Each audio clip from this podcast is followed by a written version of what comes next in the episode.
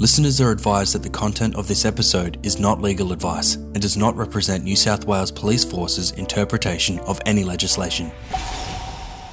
This podcast is sponsored by Police Bank. Police Bank is a member owned bank, therefore, the focus is always on the members.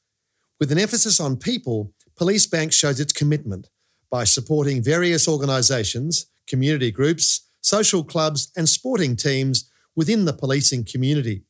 Police Bank works hard today to continue to protect the financial security and well-being of members of the police force and their families, friends and communities. Welcome to Inside the New South Wales Police Force Real Cops, Real Stories. I'm your host, Adam Shand. Australia's in the grip of a cybercrime epidemic. A recent survey by the Australian Institute of Criminology found that almost half of us have been a victim of some form of cybercrime in the past year. The most common form was online harassment or abuse, followed by malware. But what concerns police is the growth of cyber enabled identity crime, fraud, and other scams. Cybercrime costs the community an estimated $3.5 billion a year, and much of that flows offshore to offenders beyond the reach of local law enforcement. This is an underreported crime, but the New South Wales Police Force Cybercrime Unit is calling on victims to come forward and share their stories. Knowledge is power to these dedicated investigators, who sometimes catch up with the villains. My name is Detective Sergeant Julian Thornton. Uh, I've been in the New South Wales Police Force since 1999. Uh, I'm currently a team leader uh, the Cyber Enabled Investigations team at the Cybercrime Squad. I investigate major um, serious organised crime with a cyber element to it. Um, there's a perception out there that a cyber crime is cyber fraud. That's not correct. We talk about cyber enabled offences and cyber dependent offences. The cyber enabled offences is any offence that has a significant component of, of online behaviour, but there's also a physical component in the real world. And cyber dependent offences are offences that only occur in cyberspace, so sort hacking and, and malware type offences. And I'm in a team, I'm a team leader in the cyber enabled investigation team. So I think of it as a major crime squad with a cyber element to it. It's becoming so common, and most crime types are falling in New South Wales, but cybercrime is shooting up. What are the stats there? In the last uh, 12 months, I think most cyber offences have gone up somewhere between sort of 20 and 100%. It could be, though, that that is the way that the data is being recorded. So the Commonwealth Government in about 2018 commenced the Cyber Online Reporting Network. And, and that's really the best source of statistics in relation to cybercrime. So before that, we didn't really have a national database um, in relation to cybercrime statistics. Each state and territory police force kept their own records. And there's an element of underreporting in relation to cybercrime. You can imagine that some businesses um, don't want to suffer reputational damage if it became known that they were victims of cybercrime. There are some mandatory reporting networks for businesses over a certain size, so for data breaches for, for companies over a certain size. But for small and medium businesses, there's no such obligation. And particularly uh, companies who rely on sort of word of mouth, like they don't want um, their reputation to be damaged, so they may decide to absorb the loss and not report it. I'm equally aware of some major companies who are the victims of very serious cybercrime and dollar value not reporting it to police for the same reason that they're, they're concerned about the impact on their, their share price so that they make a, a judgment call not to report it. They're concerned that if they do report it to police and police then charge a person, that those charges are become the public on the public record, like the facts attended at court, and they, they could be named as a victim. So they, they don't want that information to be released. Like the police will never release that information but we don't have control over what a court does. Like, you know, the criminal justice system in Australia is relying on open courts. So the courts are open. So if there are journalists sitting um, in the back of the courtroom, they can actually write details down, you know, about particular companies that are, victims of crime. So these companies make a judgment call not to report those. So if we're running a proactive investigation, we actually might find the offender first, and then sometimes we backtrack, uh, and we may find you know, the offender has, or offender or offenders in Australia have sort of unexplained wealth. And if we trace the source of those funds. We may actually turn up that we may actually identify uh, a victim company, and in that case, if we have an offender to start with, we then may approach the um, the victim company and ask them for a statement about it. And in some of those cases, that they have never reported that matter to police previously. Because we are seeing in the media a lot of cases coming up. Optus, Medibank Private, a range of companies being infiltrated, hacked, and so forth. It seems to be uh, an epidemic of it. From your side of the fence, how does it look? Well, that's probably it's probably true to say that there's a, a significant public awareness and, and are more aware of that. And um, the Commonwealth Government has passed sort of mandatory reporting legislation for those companies. So the companies you've just named, uh, their turnover is, is so high that they they are the, the, large businesses that actually have mandatory reporting obligations in relation to data break, breaches and the like. But the Commonwealth Government decided to only apply that legislation to companies over certain size. So the small and medium businesses, that legislation does not apply. Therefore, they may equally suffer those sort of data loss or data breach type events, and members of the public aren't aware of them. What would be your advice to those sort of companies that don't report? Are they are they missing an opportunity? Well, they are um, because there are um, services at both at a state level and a Commonwealth level that help mitigate the risk. So some of them are concerned about cost. I mean, what police don't do is they don't go there and they don't mitigate the risk. So we investigate the crime, but we don't necessarily sort of patch out their systems to do that. But there are, uh, like Cybersecurity New South Wales, for example, their whole uh, remit is to go and help small and medium businesses try and patch their systems and ensure that they're not the victim of the crime in the future. And for all of them to do that, we need to know about the crime. You know, so the mum and dad type corner store type shops, they may not have the budget to be able to, you know, pay for large sort of cybersecurity solutions. So they think that police won't do anything about it, so they, they don't report it. And I think there's a, a certain helplessness, a powerlessness people seem to feel because they believe the offenders are overseas beyond the reach of police. I think that's true, but it's not always the case. That is true. The, a lot of cyber offending is occurs outside Australia. Um, so in this sort of space, we would much prefer to talk about prevention than the typical arrest and charge, which is the traditional police approach to crime. And so, if we can educate members of the public um, and we can teach them sort of good cyber security habits, then we're, we're far better off and, and we're far likely to sort of reduce that this particular crime type than simply going and arresting and charging offenders. Because it's, it's not realistic that you could find a, an offender in Russia and you get a warrant from a judge to go and arrest somebody there or do, deal with a local police force. It's just not going to happen, is it? That that's very true. Um, to my knowledge, I'm, I'm not aware of a single offender based overseas that has been extradited back to Australia and been charged with cyber offences. Obviously, we do do that with with more serious crime types such as homicides. Uh, but in, in this sort of space, um, prevention and disruption is far more cost effective. So most offenders rely on social engineering. So they want to trick someone into sending money where they should. That's really the simple thing. So, you know, when you get a message from somebody asking for funds, it's not necessarily that person. So there are a variety of offending behaviours where offenders are, are, trying to use that social engineering to trick people into sending funds. So they could have uh, access to somebody's email. So uh, it's called a, a, most commonly called a business email compromise, where offenders get access to um, an email in a supply chain and they can compromise an email that was sent to either the payee and they would alter the BSB and account number and the person would send funds rather than the intended recipient to what we call a money mule. A money mule is someone much like a drug mule who deals with the funds. A money mule could be unwitting or winning. So we have some money mules who don't know what they're doing. So, for example, um, many victims of what we call romance scams are unwitting money mules. They think that they're in a relationship with a, a person online.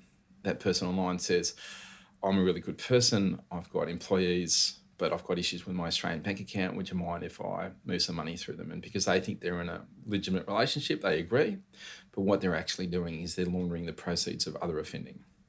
We have people who are the victims of employment scams, the same thing. We see those signs where it says work from home, uh, easy money. It's generally too good to be true. Effectively, what um, the offenders are doing is tricking those people, the victims of employment scams, to um, move monies on their behalf, and eventually it will go offshore. The main thing is with these type of offences is they need an Australian-based bank account for the offence to occur.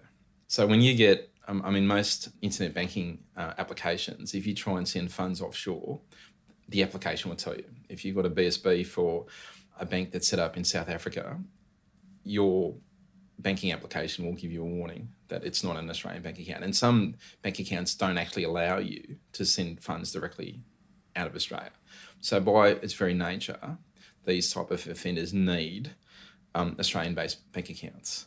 In other situations, the offenders may set up bank accounts in the names of stolen identities.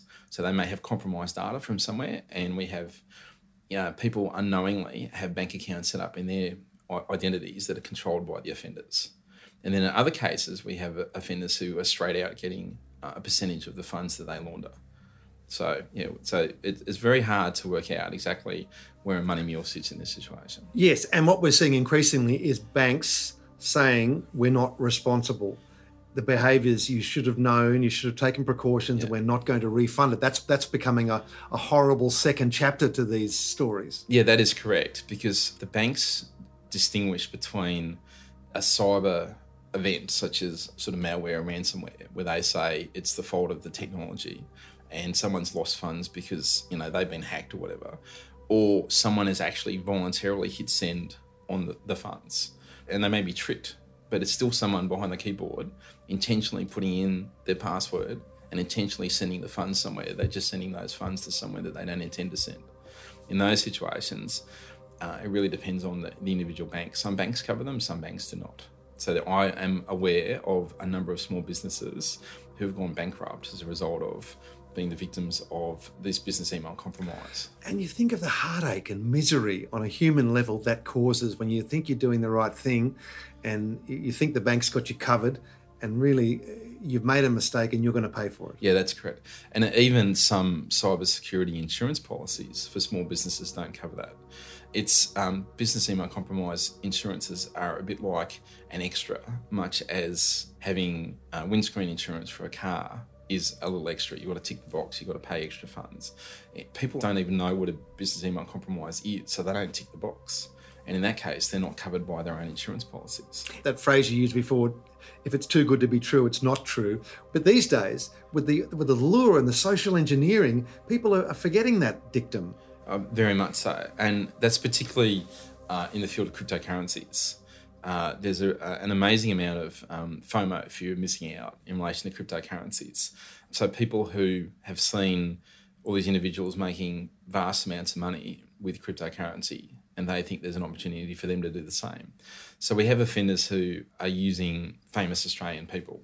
So for some reason they like David Koch. David Koch is a very popular person for offenders to copy, and you know you get these uh, Facebook messages saying Kochie wants you to know something the banks want to keep silent and this is a way to make money, that's more than likely going to be an offender who's going to be tricky you into what's called a, a cryptocurrency investment scam. And they're all over Facebook now. They are all over Facebook, yes. Mel Gibson does it as well. Mel Gibson. Apparently. and, a, and a range of other celebrities. Yeah, uh, many, many celebrities do it. Uh, unfortunately, um, New South Wales Police and, and, the other state and territory police forces, or the AFP, the Australian Federal Police, we have no control over the algorithm that a lot of these social media companies use. And unfortunately, the big social media companies are all based in America. So we, as law enforcement, we can't change their algorithms. As much as I'd like to be able to, we, we don't have any control over that. So these algorithms are having these uh, advertisements come up on people's feeds.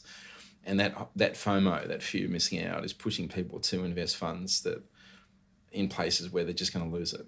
And the reality of cryptocurrency where account holders are anonymous, it's almost impossible to recover those funds once they're gone. And my experience with con men generally, whether cyber or, or in the real world, is that the victims feel humiliated and shamed, and they're less likely to say anything because they feel so stupid having been taken in. Uh, by Mel Gibson or David Koch or whoever it might be they're purporting to be. That is very true. And sometimes the only reason people step up to report it is they think the police are going to recover their funds.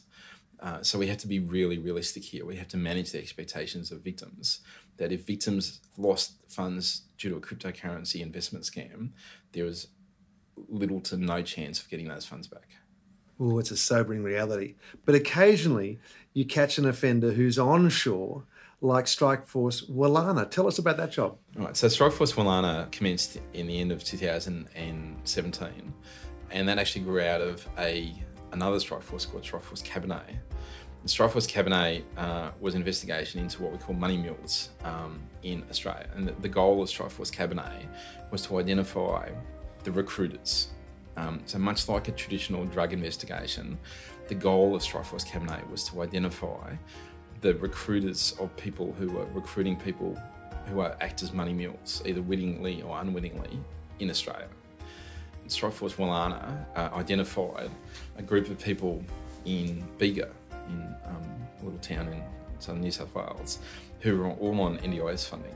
And these individuals had laundered uh, about 1.2 million Australian dollars to countries uh, including America, uh, Indonesia, United Arab Emirates, um, and Turkey. So we commenced an investigation into those people. It turned out that none of those people had the requisite intent and they were all tricked into being unwilling money mules, particularly because they were all on NDIS funding. And they all had um, fairly serious mental and physical disabilities, um, and they did not understand what they were doing. And the investigations led to a person uh, known as uh, Oluwafemi, who was actually in Villawood Detention Centre at the time. Uh, and once we identified uh, Oluwafemi, uh, we identified um, that he was actually using a number of other people who were working with him who were outside Villawood, who were receiving funds. Um, and their funds were coming from a combination of business email compromises, uh, romance scams, and the fraudulent sale of goods. So, the fraudulent sale of goods sometimes is colloquially known as a puppy scam where an item is listed on the internet for sale. Uh, that item could be a pet, like a puppy, but it could equally be a caravan or a boat or something. The offenders would generally copy a legitimate item or whatever it is and try and sell it. And the funds would turn up in a Money Mules account and then be uh, laundered and uh, sent overseas. Right, and so this is happening in, was happening inside Villawood Detention Centre. That's correct. You would have thought that would be a place where there'd be enough monitoring and so forth, but there are there are federal laws that, that, that give the detainees certain communications rights, which allow this to happen, and it's that's a frustration, I guess, for you as a state police detective. Yeah, that is correct. Detainees were having numerous smartphones, so some of them were having between six and eight smartphones per person, and each smartphone would have anywhere to um, uh, eight to twenty SIM cards were used in that phone. So you had uh, you had offenders using numerous phone numbers and numerous handsets while in uh, Villawood Detention Centre. So Oluwafemi had uh, offender who was on the outside, who was what they called his money guy, and the money guy was the guy who would receive all the funds from the uh, the money mules, and then the money guy would then transfer all these funds to Nigeria. Yes, your suspect was Nigerian. That's correct. Yes, and and uh, so he was awaiting deportation back to Nigeria. Yes, he was. Uh, so he was here uh, legitimately, and Australian Border Force, for other reasons uh, not connected with this investigation, decided to cancel his visa. He would have wished to stay here forever, I'd imagine. Oh, I think so. Yes. How much money was he making, and and what was the nature of the nature of the scam? The syndicate made about three point five million dollars all up. Some of the offences in the end, we weren't able to prove beyond reasonable doubt that he was responsible for, that we, strongly suspected he was. And he was doing, he was facilitating business email compromises by using stolen identities. So offenders overseas would send, would compromise an email system. Uh, we knew that because we can identify that there are IP addresses and the fraudulent emails are coming from Lagos in Nigeria we also got communications between him and the offenders offshore saying that you know expect funds tomorrow. So he was using uh, stolen identities uh, to create bank accounts online that he controlled, and he used one particular stolen identity that established six bank accounts with six different financial institutions, and all those accounts he controlled. And that particular victim was devastated when he found out that his identity was used uh, to launder all those funds. Um, and obviously, you know, you've got flow-on issues for that victim that he's got to prove to the banks that it wasn't him that were doing all these things, because it would affect his credit rating and all sorts of things flowing in, into the future. And then on the outside, Oluwafemi would use the person they called the money guy, and the money guy would receive uh, the funds from the different money mules the money guy would then transfer these funds back to Nigeria. So, how did you identify this offending going on? So, we were quite lucky uh, in that our uh, money mules in Bega were in contact with a common phone number. And that common phone number was an Australian phone number, but it was actually physically not in Australia.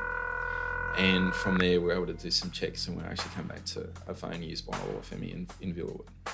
You had a challenge there to prove that this phone was being used by Femi. Yeah, that's correct, and that was uh, that was quite a bit of work, which is sometimes why members of the public get frustrated with police investigations because they they do take many months. So this uh, investigation commenced uh, at the end of 2017, but he wasn't arrested until September 2018. So that in that time period, that's when we had to collect all that evidence to prove beyond reasonable doubt that he was using those phones. And did you question Femi? I, I did, yes. Uh, he, uh, I, I arrested him at Villawood. Uh, we had to apply for Commonwealth search warrants uh, because Villawood Detention Centre is Commonwealth grounds, so I couldn't get a New South Wales warrant and he was um, taken back to Bankstown Police Station, where he was initially charged with only uh, six offences um, to the value of about $1.1 million.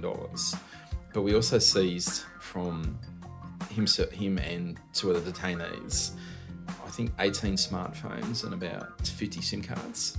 And from there, we were able to identify evidence of further offending. So Olufemi was ultimately charged um, with 29 offences and he ended up pleading to a number of those, and he was sentenced to 70 years imprisonment.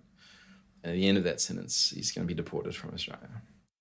We'll go back to the New South Wales Police after a message from our sponsors. Whether you're thinking about buying your first home, refinancing your home, or thinking about your next investment property, Police Bank has a range of home loans to help. With competitive interest rates for our members, and even further discounts for members of the police force. Get in touch with Police Bank today to find out more. Eligibility and lending criteria apply.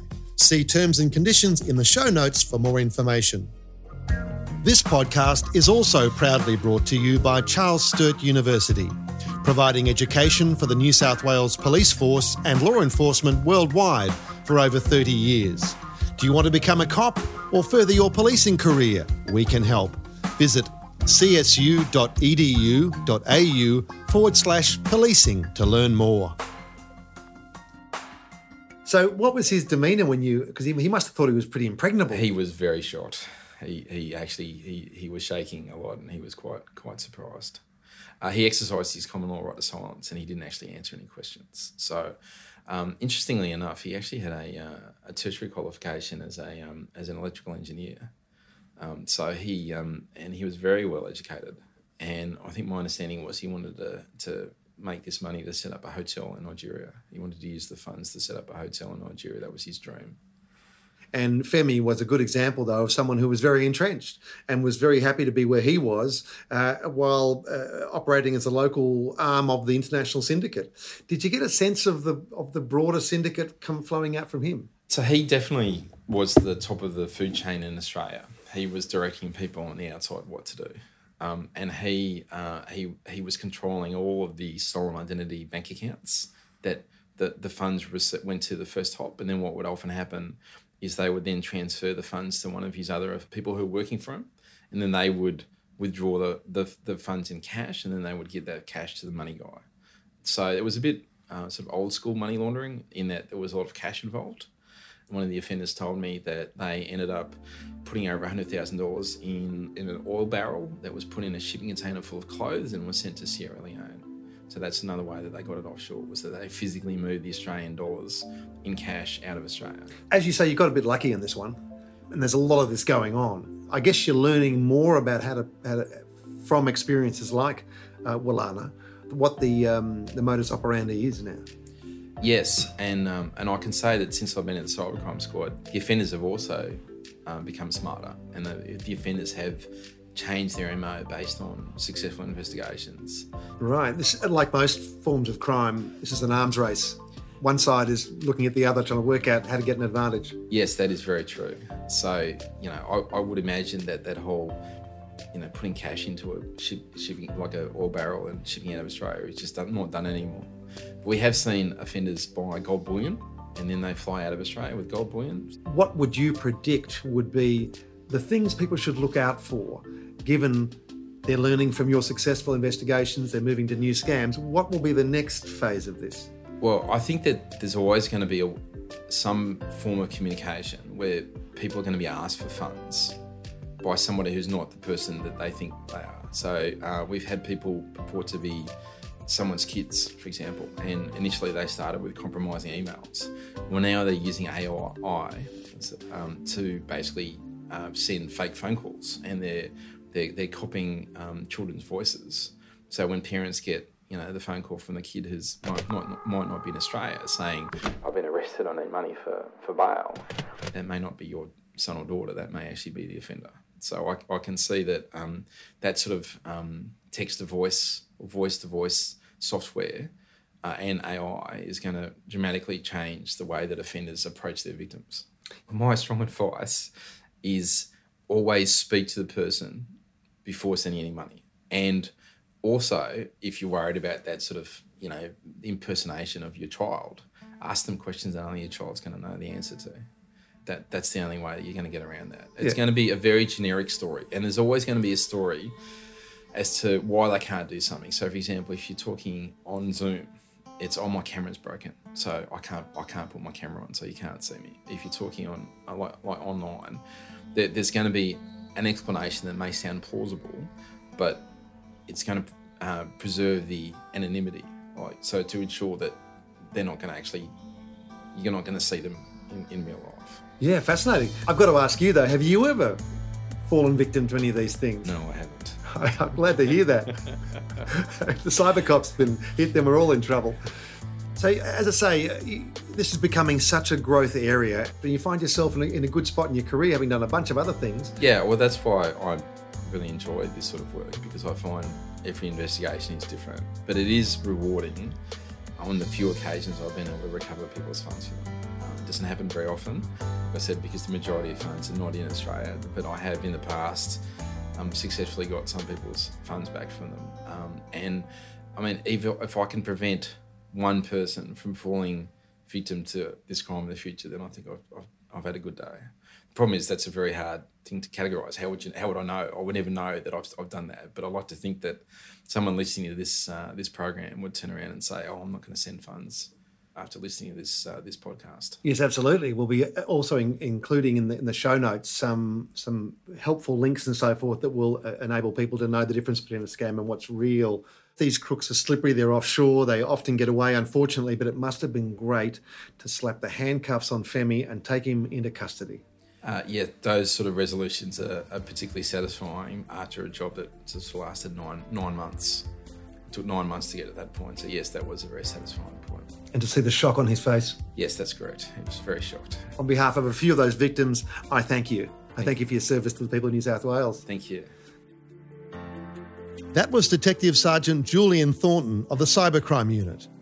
If you want to report a cybercrime, call Crime Stoppers on 1800 333 000 or go to esafety.gov.au or cyber.gov.au. Next episode, we go inside the Raptor organised crime squad, taking on the outlaw motorcycle gangs. Inside the New South Wales Police Force is a Real Crime Australia production in association with the New South Wales Police Force. The host producer is Adam Shand, editing and imaging by Matt Dwyer. For New South Wales Police, Christian Schweitzer, Sergeant Emma Key, Senior Constable Ashley Bold, and Anthony Bray and the New South Wales Police Force Band.